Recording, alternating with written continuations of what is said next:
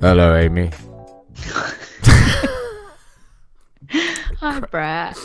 Sorry, that was me trying to mimic your acoustics in your microphone. Oh, microphone. thanks. Not not my voice. Just like Uh, hello. No, no, your voice, your voice solely made of burping, if that was the case. Oh yeah, I did a little burp before we started recording, and Brett had to stop and then start again. It was unintentional. I'm I'm not in the best state, am I, mate? No, um, and at least you didn't do the whole alphabet or something. Something really childish.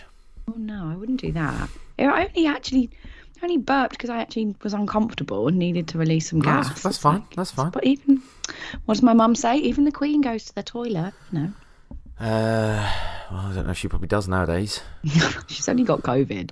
Well, uh, no, I wasn't suggesting her particular illness or the fact that she might die soon. Um, although that would be nice. Oh, God, I can't believe I just said that. You can't believe you just said that. I don't like the monarchy. Um, Uh, we know. Yeah, uh, I, I meant more just generally her age, and perhaps she doesn't go to the toilet. She probably has a commode next to her bed. Maybe she does. Maybe she does. I don't. I don't really know about the Queen's ability to defecate. No, me neither. But I don't really want to think about it too much. Anyway, No. Um, you're obviously a bit delicate today. I'm a little bit delicate. Let's today, let's explain or explore, I should say. Sorry. explore. Do we really need to? Yeah, I would like to know why you're feeling delicate today.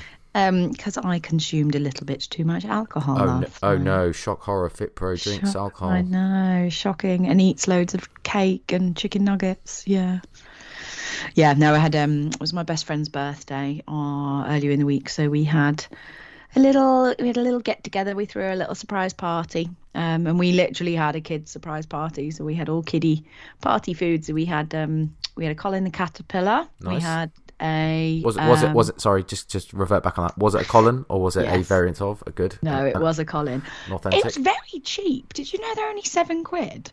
I thought that was very cheap for an actual Colin. I would have thought after all this palaver, they could have charged at least a tenner for a Colin. Mm, I, I don't think it's cheap. Um, I know you can probably get a.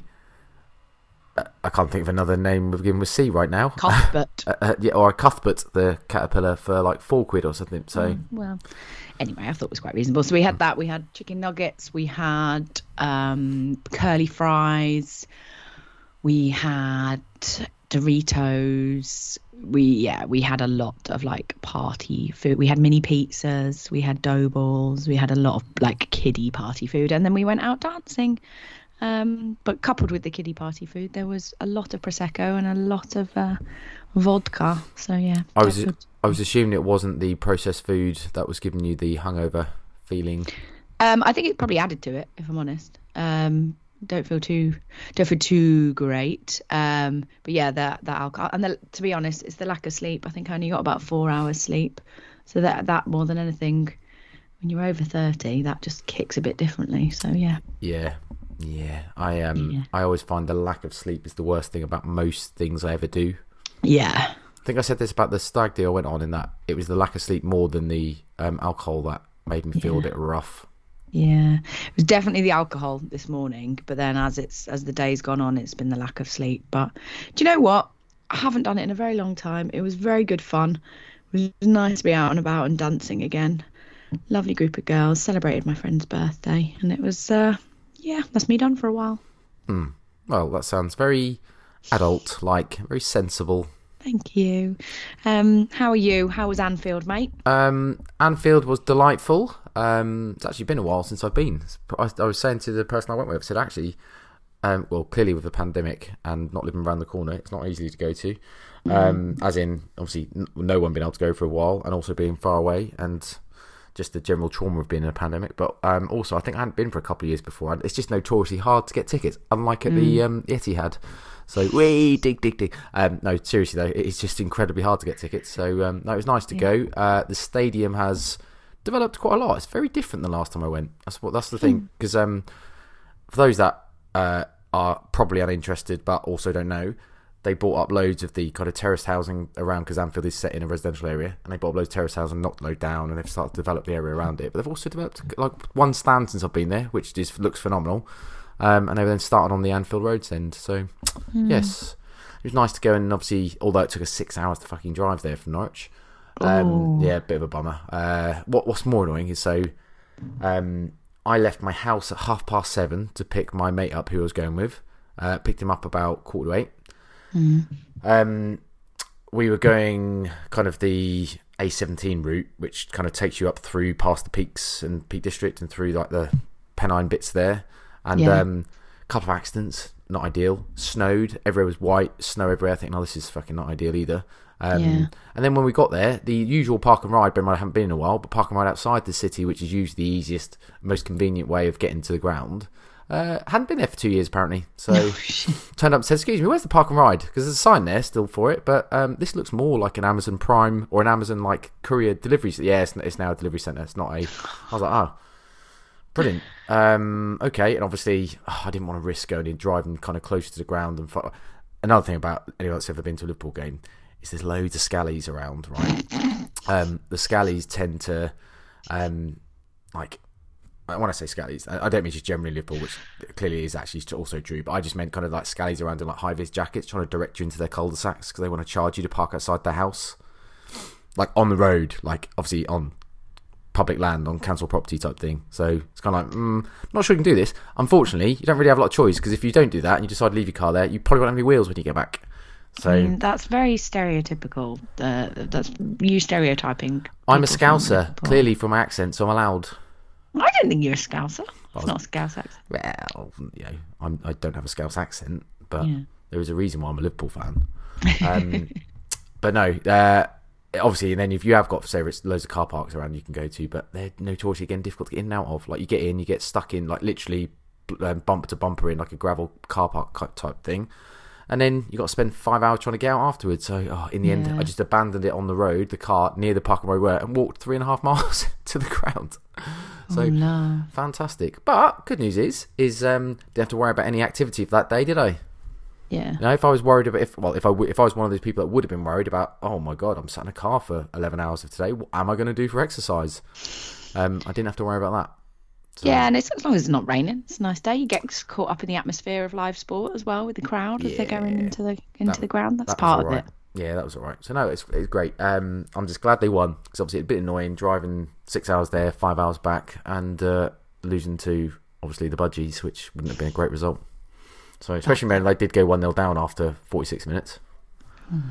Oh dear. Well, you won, so We did, we did. Good. I can't say the same about Man City though, can we? That made my drive home quite delightful as well. I haven't. I just don't follow it anymore, which is unfortunate. I used to do a lot more when I have time, but um, no, I just don't. I That- don't really follow it too much That anymore. that wasn't that wasn't so much of a spiteful dig to be honest. That was more of a case because actually I don't hate Man City money stretch. In fact, I quite like the rivalry the two teams have built up a little bit. There's a bit of a respectful rivalry for the most part, especially between the managers. There are anyway. It seems like they quite respect each other, and that it's quite a friendly or a good friendly rivalry. But clearly, I want to win the league, so it's nice to see the team that's most likely to win the league lose, so we actually have a chance. So Yeah, I get that.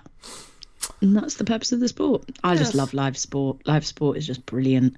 You can't beat it. Going, going to watch live sport, it's just the atmosphere, mm-hmm. watching people with that talent just do what they do. Like, whatever you say about football in terms of like how much money's pumped into it and, you know, the media and overpriced tickets and footballers in general, like, there is something really, really exciting about going to watch live sport, football matches. Yep, I, I concur. Did you um do you, do you follow boxing or did you watch any of the boxing? No, not for me, mate. Sorry. No, okay. Obviously, we had Kell Brook and Amir Khan. Interesting fight. I think my Jack was talking about it earlier, but yeah, no, not not one for me. That's what you can have have that one with Johnny next week if it's still relevant. Nah, not so much. Not so much. um, what else has been going down in your land then, young Amy? Um, How, how's how how's Storm Storm Eunice or whatever Storm? Eunice. We didn't really suffer too much, to be honest. The gym closed early, actually. There was a few little power cuts and stuff. It was quite because we're in a warehouse unit, our gym, where um, that I work out of, um, So yeah, it was a bit blowy. We couldn't have the shutters open, which we usually do. Um, but yeah, the the power kept going on and off. So um, yeah, it was a bit blowy. We closed early, but to be honest, I was up. I I just had one client who I couldn't go and visit, and I was at home, and it was a little bit blowy. Stortford wasn't too bad. Stansted was really bad, I think, and Dunmow. There are a few like garage roofs that have gone, but um, and like in the a lot of the back roads, a lot of like the country roads, there are a few trees over, but um, yeah, nothing, nothing catastrophic. Um, thankfully. What about yourself?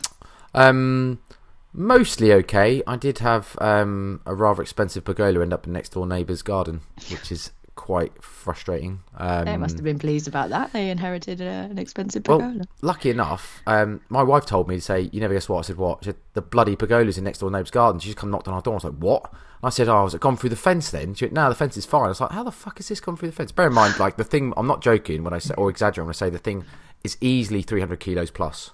Wow. And I'm, and I'm, and I'm like, I have no idea how this wind has actually been strong enough to push it through because obviously it was windy, clearly. Um, yeah. But not to a point where you think like I even it's got sides on it. I even put like rolled the sides up to think right, okay, that'll be enough to let the wind pass through. Nothing should really have be a problem.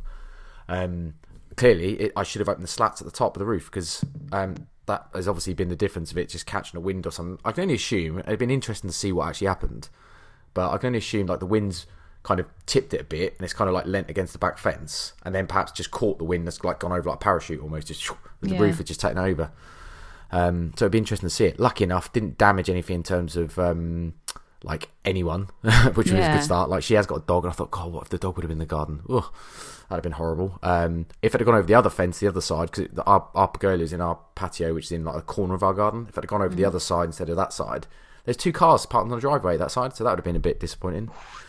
Um, so yeah, I am one pergola down, which annoyingly I paid quite a lot of money for it last summer and barely used it. So that's a bit of a bummer. Yeah. yeah, well, Oh, they, well, I like, and and this is something that I teach my clients when they have um, certain circumstances happen where they don't feel particularly positive about it. Reframing. I've tried to reframe this thing in my mind to say, well, okay, I may have lost some money, however, worse things could have happened, like smashing people's cars up, or someone, God forbid, getting hurt, or no, going through someone's house type thing. And it does, it does actually make me feel a little bit better. Yeah, of course, of course. Like it is, it is just stuff at the end of the day, isn't it? And at least, like you say, no one was hurt. the the concept of reframes a funny one sometimes because I, I sometimes think like it's kind of like oh it could be worse like there is an element of saying that is like a really undermining to someone's feelings Absolutely, I say this to people a lot. Um, I say this to clients a lot, actually. Um, sometimes they can be. Sometimes I think we've we've got in a habit of trying to be too positive or trying to reframe things a little bit too much, and I think it's we almost nullify our own feelings. I know I've been guilty of this a lot of trying to look on the positive side. I did it a lot during COVID when I'd lost my job and was, you know, working in a supermarket um, trying to stay positive and keep things and keep um, you know a brave face on and actually nullified a lot of the feelings I wa- I was feeling because sometimes things are just shit they really are just shit and it's important to sit with that and understand how how things do make you feel.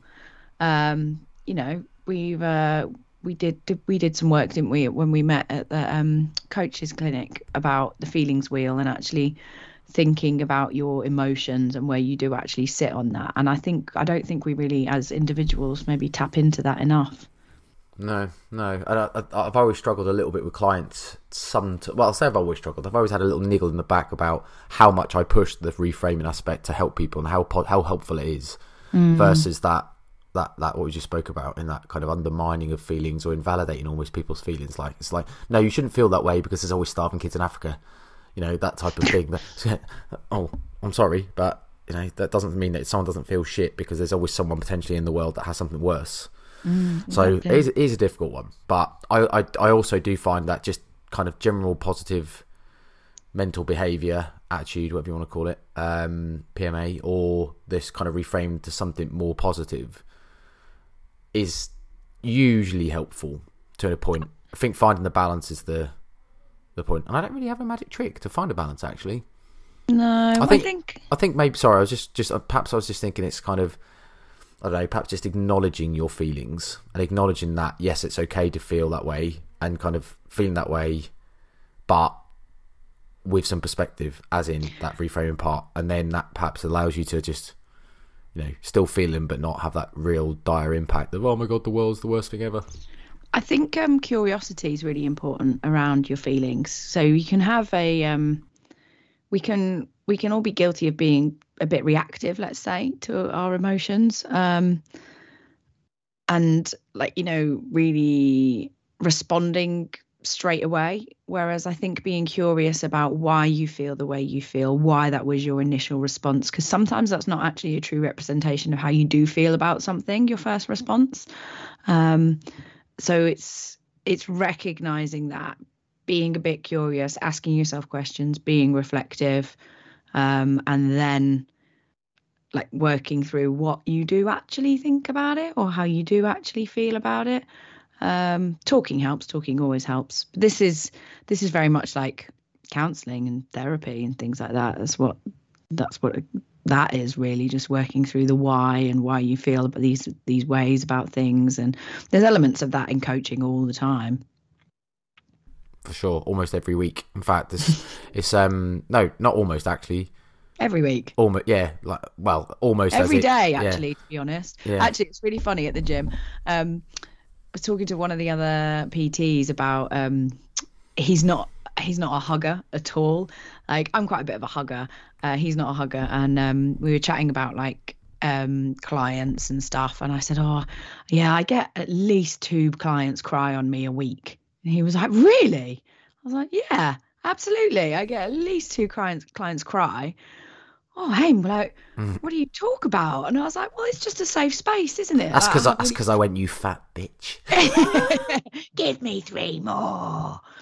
um, yeah, like I said, well, it's just a safe space for them. Like I'm, I'm close to all of my clients. We've got strong relationships, so you know, I that hour is that hour for them. So I'm asking them how they're thinking, how they're feeling, what, how they why they had that argument with their husband or how they feel about their kids going to uni and stuff like that. I said, we talk about this kind of stuff. He was like, oh my God, I don't know what I'd do if one of my clients cried on me. I was like, well, you know, these things are important. It's important to know that about someone and delve into that and just see when you're working with someone that closely, you're seeing them for one hour a, a week, two hours a week, sometimes three hours a week. You get to know them and you need to know what makes them tick. So, you know, and you have you don't turn up to the gym every day or have a perfect week of nutrition every week, and you're like you don't turn up to the gym every day like skipping.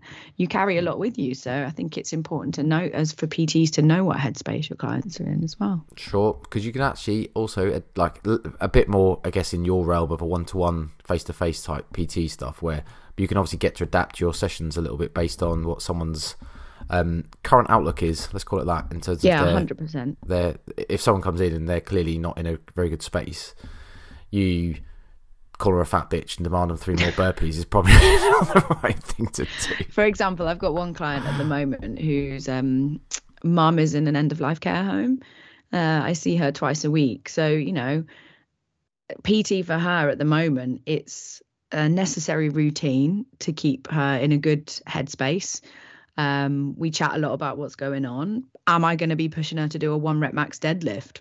Absolutely not. You know, like if she comes in one day and maybe she's had a, a like I see, I think I see a Mon, I see a Monday and Friday. So if if I see her on a Friday and she's had a full week of work and had to deal with stuff with her family, you know, I might have to actually adapt that session and it, it's it's that kind of reactive coaching and understanding that side of emotions. Um, sometimes I have to be more tuned into my clients' emotions than they are, or sometimes I'll start a session and actually halfway through I have to be like, "Are you okay? Something's not going right here.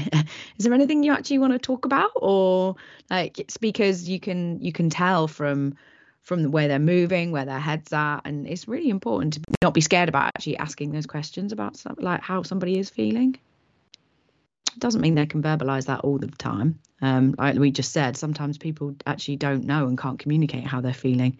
Um, good and bad is enough for some people, or happy or sad, or you know they can't actually delve into it any more than that. But yeah, so you've got to have an idea for sure. I think the best coaches all, all would appreciate that.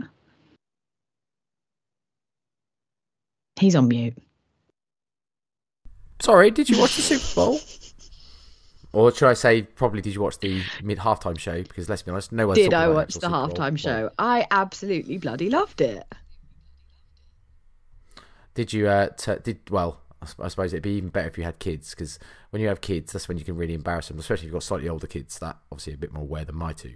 But you can start turning into that really, I don't know how to explain it, but obviously kind of like over dramatic gangster rap white woman. That I was well into Eminem back goes, in the day. That's what I mean. He's like, yeah, these are my these are my yeah. folk type thing, and uh, your kids are sitting there going, "What the fuck is wrong with my yeah. parents?" yeah, that makes um that's like 20 years ago for me though. That that that's crazy. That's know, crazy for me. I loved all the tweets that were coming I, out I, after it, like millennials are just about getting ready for bed as this, you know, and stuff like that now. Like it was just so good, so good. Loved it. I um I remember the first time I heard Eminem was on um it would have been on what rap show was it? Uh oh fuck, what's his name? Who's the white dude on Radio One? White. Oh, um, Tim, Tim, Tim, Tim, Tim, yes. Tim. Do you know what I mean? He he was famous for going like uh, slap I, it, no, wrap it up before you slap it up. I know exactly who you mean. I can picture him in my head. Fuck, why can't I think of his name? Anyway, gonna have to Google to it. But uh, he he he used to do a late night rap show on on Radio One. I used to record it on my cassette player. I remember the first he used to do like a, you know Tim like, Westwood tape stuff, and I remember Tim Westwood. Thank you. And um, listen to that. I remember like Hi, my name is came on, and I was like, this is fucking cool. And obviously, I expect to see some black dude, but obviously, when I when I remember when I first, I must have been easily fourteen, maybe fifteen at best, but probably around fourteen. And um, so obviously, it was about ten years ago, whatever that works out as. So, um, jokes, buds, buds, buds. Um, yeah, but when I when I found out obviously it's some white dude, I was like bloody hell. But yeah, big fan of Eminem. Well, big fan of all of them yeah. to be fair. Let's be honest. Who doesn't like Dre? I mean, more of a fan of Eminem yeah. than, than the other lot. Dr. Dre um, looked really good. I, I thought. I thought he looked wicked. He looked like he, well turned out. He did. And Eminem, he like he did. Woof. Eminem looked fit. This is um this is a nice segue actually because what did you think of 50 I thought that 50 Cent had put on a little bit of weight. That was my honest mm. opinion. But I also thought, okay, how old is he now? He must be like pushing 50.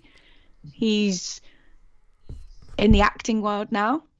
I was like, okay, you know, I actually thought he looked a bit short. I don't know how tall he is, but I was like, oh, they were my initial first thoughts. I was like, oh, he's put on a little bit of weight, and he's always a lot shorter than I realised. That was it. Hmm. Oh, 50 Cent. Let me just, I was going to go on his Wikipedia page and find out. He is yeah. 46. So, you know, not far off 50. Doesn't say how tall he is, I'm afraid. Um, I'm sure it probably does somewhere. Um, but doesn't say right on here.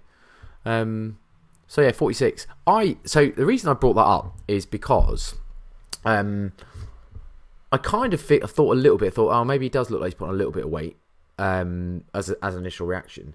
But I've what what has astounded me since is that the entire fitness industry seems to have, have gone on about how much weight mm. he's hmm. put on, and obviously like uh, like feels like it's okay to comment about him. Now I know that sounds a bit crazy. You're a celebrity in public eye, of course people can talk about you. I get that what I think that's standing me the most is that it's almost like people have forgotten what fitness is. As in, like, look, should everyone be like washboard abs? Like, bear in mind, obviously, 20 years ago, whatever long it was, when he first brought out. Um, in fact, I'm going to Google Club. or look on his Wikipedia page. 2002. So he's on. Obviously, I'm on his Wikipedia page. 2002. It's 20 out, years ago. Right. So it's 20 years ago. So spot on.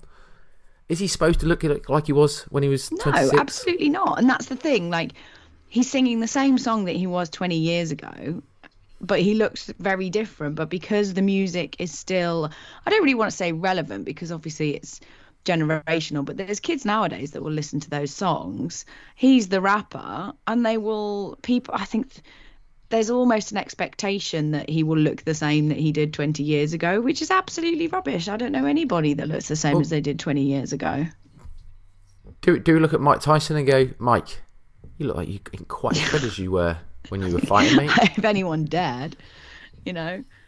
Well, yeah, I think um, I think it's a big gaping hole in the fitness industry that we need to be better at. Is actually just appreciating the and acknowledging and making the aging process easier for men and women. Like rather than focusing on fighting it all the time. Um, because it's you know it's one thing that's bound to happen to everybody is we're going to age and mm-hmm. degenerate and there with that comes certain things that happen to the body through no fault of your own even even if you're in the best nick possible you know there are certain lifestyle behaviors that you go through certain you know points in your life for example like having kids um, maybe retiring maybe you are illness or poor health and they will have an impact on your body and physical form and it's just not like menopause for example for the for the women is the one that screams out. I mean it's getting a lot better but again that might just be my own echo chamber. But these things are just we have to be better about this in the fitness industry. We really do. Mm. i think what I, I guess when I said about earlier about oh we've kind of lost what the idea of fitness is, I I looked at him and thought he does look obviously bigger than than obviously you would expect it, but then like when you think about he's twenty years older, he's forty six kind of, I guess, natural aging, you would expect there, there to be an element of that anyway. But I never even looked at him and thought, Kai looks fat. And obviously, people are almost fat shaming about it. I think mm. this is ridiculous. Like, when are people's kind of expectations or ideals so fucking misaligned to, to reality that they're looking at him going, Kai, he's really fat, isn't he? Yeah. Like, to a point where there's like articles all over. Like, if you Google like 50 Cent Super Bowl, all the things that come up are fat shaming, 50 Cent put on weight, all these kind of related to mm. the, that topic. I think is there not anything else we should be yeah. talking about really than 50 cent and put on a you know 10 pounds yeah. type thing it's the same with athletes when you see um like athletes that are maybe get a bit older and they go into a different side of sport so maybe they go into like coaching or managing or or they just retire because you know they're not at peak peak fitness anymore and they maybe change a change their body shape and stuff and they're shamed as well for it just because it was what they did once in their life you know we um you have your your body has a function for what it's trying to do at that time. Um, and as you get older it changes. I just i don't think mm-hmm. i i honestly don't think i can't see ever see a time where we're not going to fat shame people. And i think it's disgusting but i think i think it's just always going to be there unfortunately. What do you um what do you think can you see my screen? What do you think of this? So this is a picture of 50 cent in a, mail, mail, a Daily Mail article, which I really like because it's titled uh, 50 Cent Hits Back. And uh, it's basically him saying you, you, a fat shame only applies when you're ashamed of your fat. So yeah. fair play 50. But when you put, when you put it, though, he doesn't, he doesn't, in fact, he still looks pretty jacked. Okay, he's not absolutely shredded, but he still looks pretty I jacked. I can't see, mate. We're, we're currently having a, we're currently having see? a cocktail in a tiki bar on um, Skype, to be honest. I can't see anything. Oh, okay. That's all right. Let me just. I thought you'd be able to see see the, the ones of Skype and other share. Basically, there's a picture in the mail of him, and one I think he looks a bit heavier than obviously one 20 years ago, but he just looks like jacked on this one, and obviously not shredded but jacked. But I'd never look at him and think he looks really fat. Um, like genuinely, I mean that. I'd never think of that. Um, actually, for 40, I think yeah, he looks a pretty in all right shape. Actually, he looks pretty hench. Um, he's never going to look like he did when he's 26. Like I'm, no one does, do they? Who looks who looks the same at 46 when they do 26? Like yeah. almost nobody. I love that. I've just got this article. That that's how long it took me to find that. Like not even 10 seconds. Fat shaming only applies when you're ashamed of your fat. It's so true. It's so true. He he's not. He hasn't. His shape has definitely changed. But yeah, he is. He's jacked. He's massive. Yeah, I, I would actually say he looks yeah. like he's been bulking. Yeah, hugely.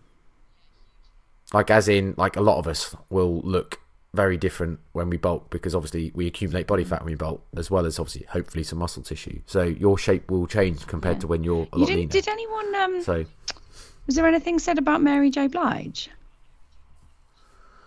I haven't seen or heard anything. That doesn't mean it hasn't been said clearly, but obviously the, I I scouted a few things to talk about this week. So I thought, I'm good. there's a few. I want to see what's basically what's happening on the internet this week to see kind of a few topics that might be worth discussing. And obviously, this was one that seemed to just stick out because there was loads of stuff from different people in the fitness industry that I um, obviously connected with, or people share. Like even my kind of general pop um, friends that aren't in the fitness industry that clearly just watch Super Bowl like the rest of us, and um, had all made similar comments. I was like, fucking hell! Like when has this actually become a thing that someone's really pointing out some dude that actually doesn't even look that mm. that fat like and, and it's become some big talking yeah. point So no, I haven't seen anything about Mary J. Um, at all. I just wondered So because it's just very unusual that it's actually a man that's the source of the fat shaming as opposed to a woman. And I thought Mary J. Blige looks incredible, absolutely incredible. Um, but again, it's just usually the woman that's the target. I- that's all. I don't. I see. I don't know. I, I obviously I, I, I can't. I can only go by experience because obviously never done any research on this type of thing. But I tend to think more of men being fat shamed in celebrity land than women because you get like your oh Channing Tatum. If I can look at the size of him now. Look at him. Oh, we was like, imagine what was he? I can't believe you said that. Are you kidding? You walk past any kind of No. magazine or glossy magazine, and it's yeah, it might not be as bad as it used to be, but you talk like five, No, ten years no, ago. but you you you walk past the glossy magazine, and well, I obviously I don't look at. Uh, as- when you say glossy, I assume you mean those. oh, shit, like Heat, Closer, like- like- you know, all those kind of magazines. Yeah, okay, yeah, yeah, yeah. Well, I don't, I, I don't look at those, but all I was thinking is like most of the time when I see stuff, and perhaps it's again what I'm looking out for, what has just kind of piques my interest more than maybe I don't give a shit about women putting on weight, but um, I was more thinking like I always hear stories about him, like Aquaman or whatever, it's Jason Momoa, um, those sorts of guys, rather than I hear so much about women. It's interesting, actually, isn't it? How people's perspectives and for rhetorics or narratives change based on who you are and stuff. and Mm. Oh yeah, absolutely. Like, um, yeah, it's, I'm not saying that I don't see that stuff, but I definitely don't see it as much as I see the female stuff. You know, got like um, photos of like paparazzi pap, papping um, celebrities on the beach in their bikinis, like oh, so and so's let themselves go, or so and so flaunts flaunts body or flaunts curves, and like it's all these kind of descriptive imagery about women in bikinis when that they're looking, you know, fulfilling society's ideal, and then when they're maybe not fulfilling society's ideal, it's oh so and so lets it all hang out on the beach on holiday and it's the real like the language is just absolutely stark in comparison i definitely don't i mean i would go out on a limb to put money on it that i definitely don't think it's as um as focused on men as it is on women in those magazines. women. yeah maybe maybe See, I, I, I don't know. I don't know if the I, I felt like the tide or culture was changing slightly, where it's more supportive of women, and perhaps men are taking the the beating so much. Whereas you see a bit more like fat acceptance or that type of thing Yeah. nowadays. But it's interesting. I think it's really interesting. I don't. I I still uh, the whole principle of it. We just need to get away from. We need to get away from thinking that it's okay to comment on other people's bodies, particularly with aging. I was just uh, I just googled closer online and um, the latest articles. Uh, Holly Willoughby's dancing ice dresses. Where to buy them? Alison Hammond. This morning outfits and high street dupes. Um, oh, something about I don't even know Carl Woods is. Carl Woods breaks silence after charged with threatening abuse of baby. Don't know who you are. Uh, Tommy Mallet, who is the Towie star. Chloe Sims sends fans wild, gorgeous hair transformation. Holly Willoughby, twenty-five pound jumper in black. It's a lot of So fashion. uh, there is a lot of fashion. Uh, Geor- Georgie Porter, losing quads was so painful, but I can't wait to be a mum. Eight times Shauna Phillips was a self advocating badass. See, so not a lot of fat shaming I going on there. because they've been told to do better. Um, Well, maybe, and I, I- obviously it's a good thing. I'm not. I'm certainly not complaining. Why? Where's all the fucking fat shaming? I can't believe it. this is good. I like this. I like to be proved wrong. You know, especially in this realm for sure. Um, yeah, I'm just I'm just having a look and closer as well in terms of like um, diet and fitness and health and fitness. I mean, there's still a lot of crap information out there, but yeah, there's uh there's not a lot of as it was, which is good. Um, it is good. Um, what do you think about making broccoli taste better? Making broccoli taste better. what do you mean? Just what, what do you think of when I ask you that Uh, question? Putting salt on it because my boyfriend puts salt on all his vegetables. But I think if you cook it properly, you shouldn't. It tastes great anyway, as long as you don't have it to a mush. Why? Okay. Uh, just another thing that came across the internet this week. Just thought it was interesting. Someone asked a question in, a, in I can't remember what group it was, but a group that I'm in. How do I make broccoli taste better? And it just sparked up a few kind of feelings, reflections on my part. oh, part. okay. Talk me through them.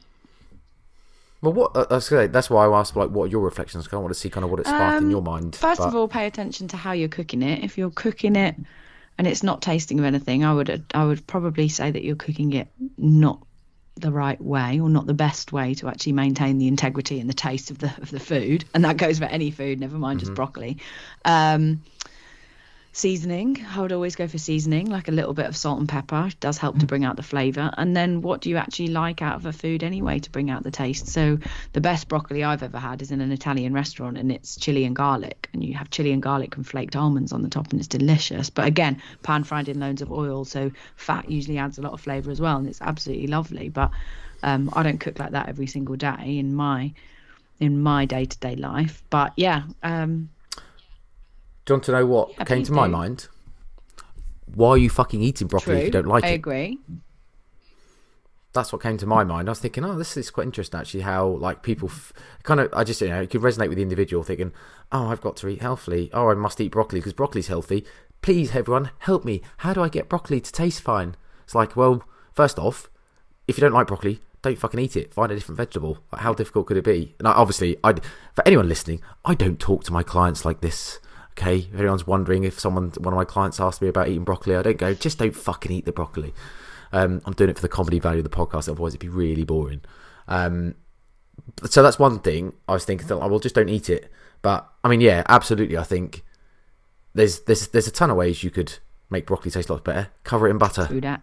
you know, like seasonings, you know, uh, there's a, there's a million ways you could do really, but that was kind of my initial thoughts. Like, well, it's interesting how people feel like they have to eat certain foods, and I actually feel like this is half of the problem with the kind of again the fitness industry that we're clearly not doing a good enough job to be kind of have that inclusive um, culture, and I mean inclusive culture in terms of like, you know, you don't have to be this ideal stereotype of a fitness person to be healthy. That's just you know because you know what Yeah. even is that?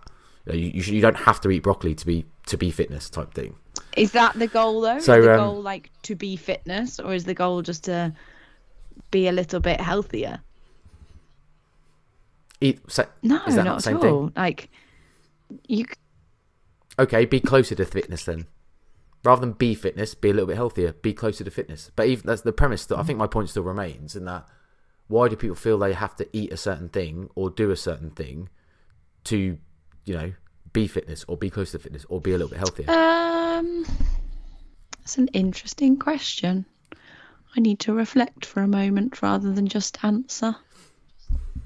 It. I- mean, like I say, I'm not blaming the person. That's why I think I said about what is it in the fitness industry we're not doing right, or what is it in society we're not doing right that makes people feel this way, like they feel like they have to have broccoli. Um, probably. Mm, it's comparison springs to mind. Um, it's that whole compar- comparing yourself to or wanting what somebody else has got rather than accepting that what you're you can have might be some, slightly different. Fitness, the fitness industry is there's very little push in the fitness industry on individuality. It's like do this workout, get these results, whereas the results that one person gets from that workout might be very different to the results that another person gets. So there's very little in like oh, acknowledgement of individuality. So I think it's you eat this, you will look like this. And I think that's why people think they need to do and eat certain do certain exercises, for example, and eat certain things. Um, I think that's got a lot to do with it. Mm. Yeah, I definitely think there's something there's something to that, as it's all kind of wrapped up in part of that diet culture and that expectation of people. But it's just quite frustrating to read, and obviously, like a lot of the comments in it were mixed around. Um, some people obviously saying like me, like, well, find you know you don't have to eat broccoli. You can find something else, perhaps. Like, there's nothing special about broccoli, so you know, for green beans or you know any other vegetable, basically. Um, and obviously, then other some other people saying, well, you know, you should just eat it. And I guess like there is an element of me sometimes. I think, well, it comes back to some sentiment that I've used with people before, and I think there is some validity to this, albeit I think the way it's accepted or the way it's kind of put across is key. But this kind of idea of not all foods have to be like favorite, and some foods can purely be kind of a mm-hmm. function. So you know, I don't eat broccoli and think, wow, this broccoli's brilliant. I love this. This is the most amazing broccoli. Now, I might do if I had some like really nice, crunchy, tender stem, covered in butter, like you said, chili flakes or garlic or you know salt or you know whatever, know, almonds, all those things make them taste amazing. But let's be honest, it's all the stuff that's making it taste amazing. The broccoli itself is not the most amazing thing in the world. Um, but a normal plain bit of like standard overcooked broccoli is pretty rough. Let's be honest. Mush. Like oh, this mushy broccoli, yeah. However, if it's on my plate, I would still probably eat it because I'm like, it's quite Yeah. good for me, so I'll just eat it. So there is there is an element of this idea of like, yeah, you could just say, look, just suck it up and eat it, in in a in a nice manner, in terms of just just kind of putting across that some things are functional, and as long as they don't make you sick, and that you know you can you're almost neutral or tolerant of it. Is there a problem saying people should eat it? No, not at all. And I actually think if we're um, is our in our role as nutritionists, we should be encouraging variety. So I always encourage my clients to try and try something new, even if they, if, especially if you've been working together for a while. Oh, I don't like broccoli. Okay, well, we're six months into our nutrition journey. You've actually changed quite a lot of your habits so far. Maybe it might be worth trying it again. You know, why don't you try a tender stem mm. or a purple sprouting, or mm. why don't you actually try putting it with a bit of salt and pepper and actually trying to encourage that variety? I think can be a good thing because um, yeah, it's just really important that we get a wide variety of fruits and vegetables. So I don't think that's a bad thing, and I don't think, yeah, and especially if, if you know, like we were talking about last week or week before, when someone's got kids as well, it's good for them kids to see them eat and try different things. Um, yeah, I, I, it's like someone doesn't have to deadlift. No, they don't. But if they want to and they like it, then it should be encouraged. If they're doing it and they hate it, do they have to deadlift? No. Do they have to do a hip hinge movement? Probably. You know, probably because it is going to be beneficial to overall functional fitness. So it's kind of the same principle in a way. Kind of. I suppose if you replace, do you have to hip hinge with? Do you at least have to eat a vegetable? Yeah, exactly. Pro- probably it would probably be a good thing for you. Um, I think I just I think perhaps like reflecting on that feels a little bit like the reframing thing we spoke about actually would also be useful in this scenario. It kind of almost like the the the, the positive message of reframing, um, and I, the idea that not all foods have to be kind of like the most amazing, enjoyable foods in the world, and actually that some of your meals and some of the constituent parts of your meals can just be for function. If you reframe that as an acceptable manner, like in your own head, in terms of yeah, okay, I don't enjoy this broccoli all that much. Um, however, it's good for me, so I'll just eat it 'cause it's on my plate, and I'll enjoy the rest of the bits of it. Or you know, I'll eat this meal knowing that I'm going to have a far more enjoyable meal, uh, meal Yeah. later, type thing. I guess that reframing of it can be positive. I guess it's obviously when you try and reframe something that you absolutely despise in the base of like like kale. I'm not going to reframe anything about this kale because it's fucking shit. I quite like kale. But So, anyway. oh no, like if it's crispy and full of salt into like kale chip type stuff, I'm thinking, oh, it's quite moreish. It's all right. This is when it's like just boiled, steamed kale and like the stems as well, and the stuff in the middle, so disgusting. Any I would argue, but anyway. Um, but again, it's how it's Yeah. prepared, isn't it? So you know, um, yeah, food for function versus food for enjoyment. You're not going to.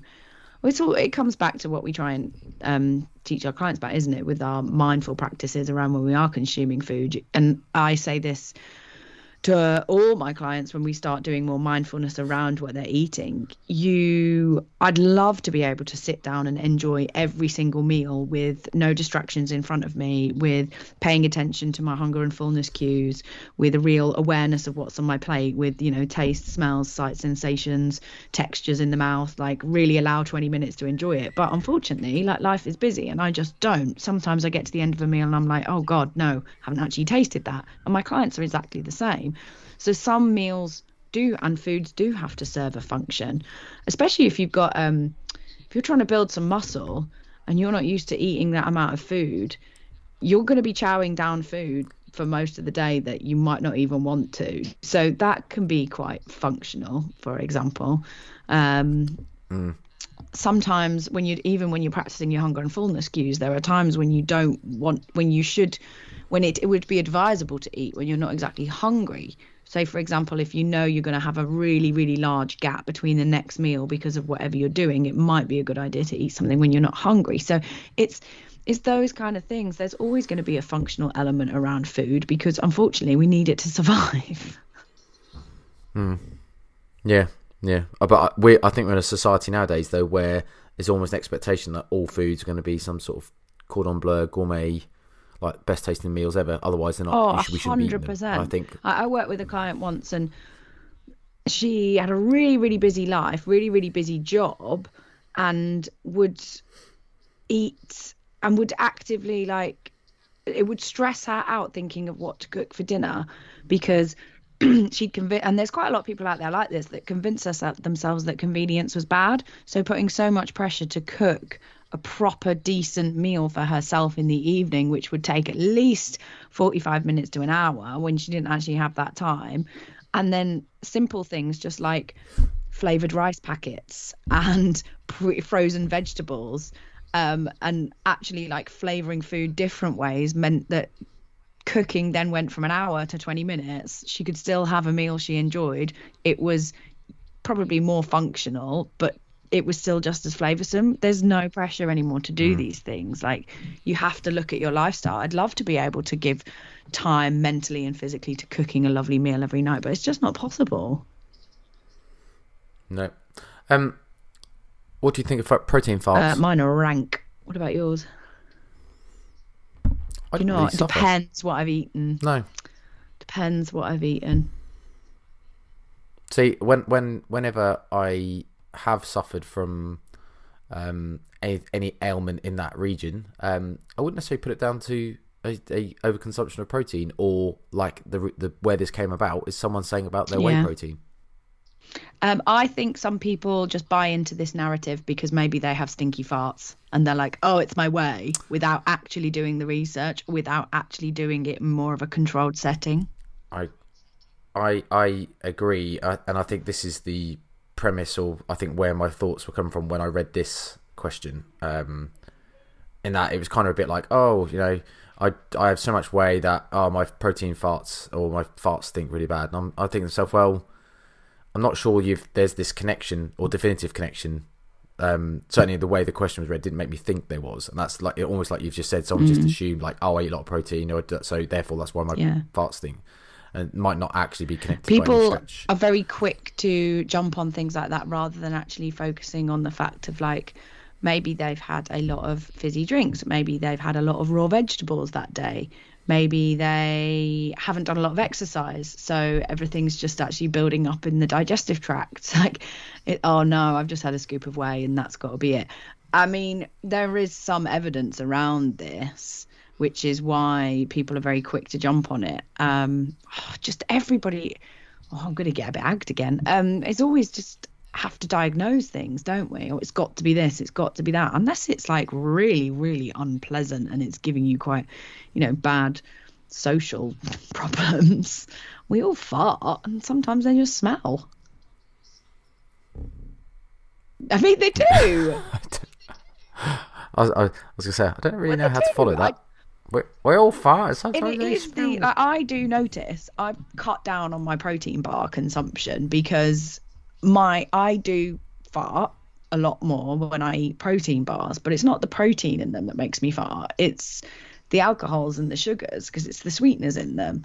Um, in my opinion. Um, so yeah, because I'm fine with whey. There- and I'm fine there's- with other protein sources. So Yeah, I mean, there's there's um, there is significant evidence associating uh, polyols, Yeah. sugar alcohols, with obviously the IBS type symptoms, which obviously includes flatulence. So I, I, you know, I think it's a fair assumption to say that's probably the sugar alcohols and not necessarily the protein content of the thing. Um, is this something that your clients are suffering with then, mate? No, no, this was again another. I was basically just trying to stroll down my feet, and there's going to be lots of interesting things that either get on my goat or just spark some thoughts, like the whole like make, making broccoli taste better type thing. I thought oh, I'll just I'll just remember making note of things and just have a conversation with you about them. Because I thought it might be interesting. for you suffer from protein farts? Not at all. No, I don't. As I said, I don't. I don't tend to suffer. No. Do you? Is there anything that Very- gives you excessive flatulence? Um, not that I can recall specifically. Like, obviously, clearly, I've had periods where, like, oh, I feel a bit windy today. Unlike Storm Storm Eunice, uh, it's not like it's you know that type of wind. Uh, um, but I, I can't ever say like I've ever thought it must be Mm. X Y Z. Like I've never found a consistent kind of re, uh, what's the, or consistency in consuming something wind. So I've just not thought twice about it to be honest, and just thought, oh well, yeah, move on. Interesting. Um, one other thing I thought interesting to talk about is because I think Johnny and I did an episode when the paper came out, um, and actually the author now escapes me, but um, our friends over at Stronger by Science uh, did a bit of a review on the uh, the energy compensation paper that was put out maybe a couple of months ago, something like, I think might have been just before Christmas, can't really remember.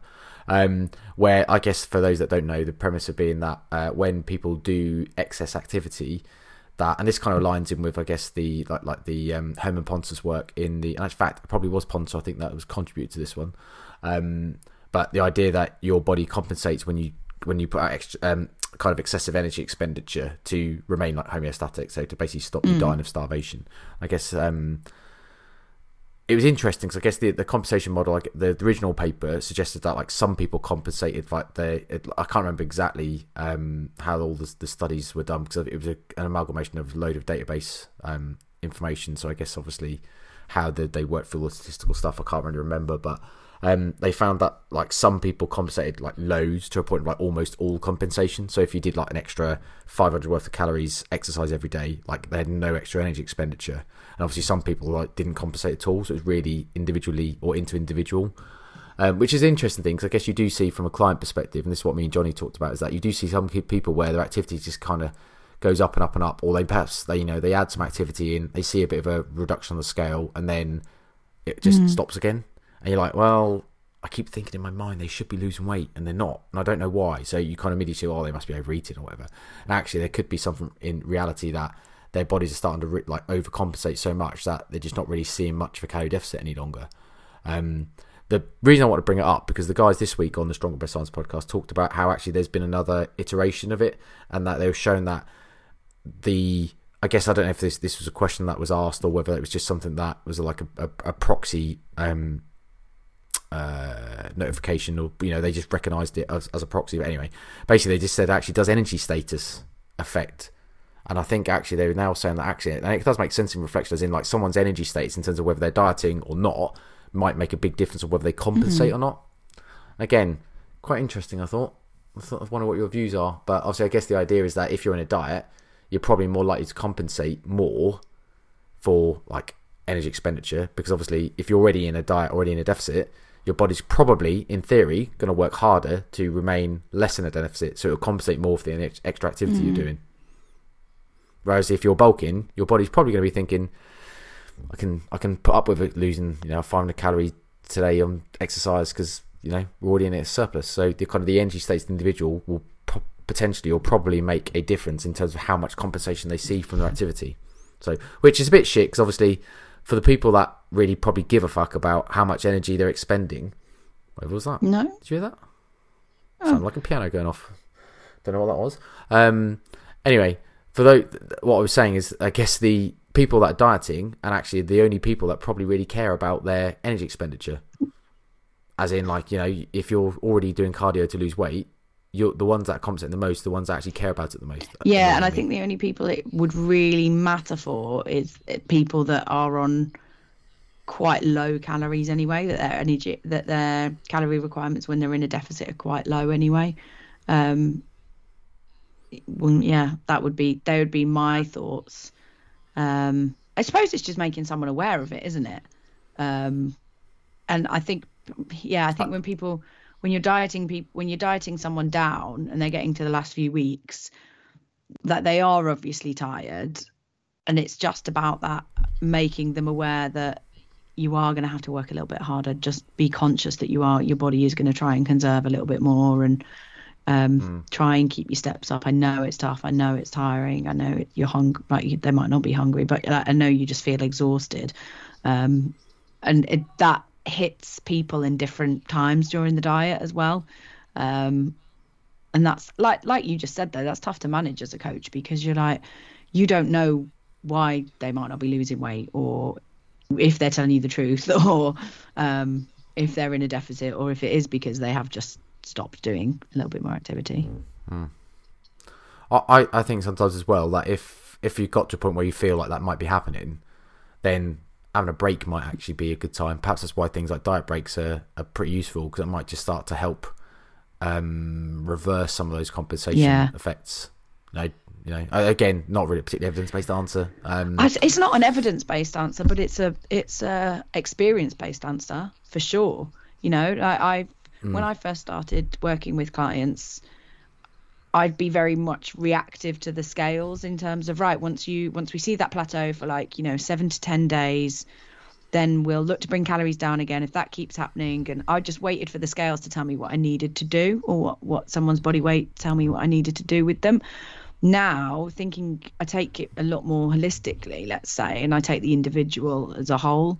And even if they are still losing weight after six to seven to eight weeks, I will be like, right, we're going to factor in a diet break because even though it doesn't matter how much weight you've got to lose, mentally this just gets a little bit tough.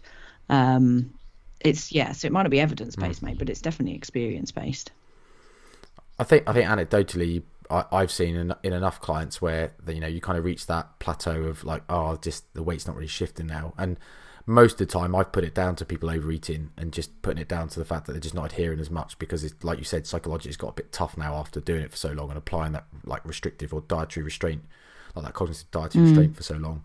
Um, Whereas, and then you kind of do have a bit of a break, and then obviously weight loss just naturally happens again, or you know you might you might have a bit of a refeed, and things you know weight loss kicks off again. I've never really thought too much about why that is. Like I said, I put it down to more a, a habit based or a, like a um, a behavior based response rather than a kind of physiological response of oh perhaps actually there is some kind of like physiological mechanisms that happen in terms of energy compensation that type of thing. So um, yeah, again, I I I need to probably go through that paper properly, and obviously I only heard the guys on the podcast talk about it, but it is I thought it was an interesting thing to bring up. Yeah, I think the more forearmed you can make your clients or anyone that is going through a diet, the better. Um, but again, it depends on how invested they are in the process and in the results, and it depends on their individual journey. That's why it is such a nuanced thing taking somebody through a fat loss fat loss phase. It, you know, yeah, it can be easy, and it is just the principles of just uh, eating less calories than you burn. But there's a lot more to it when you actually work with the individual.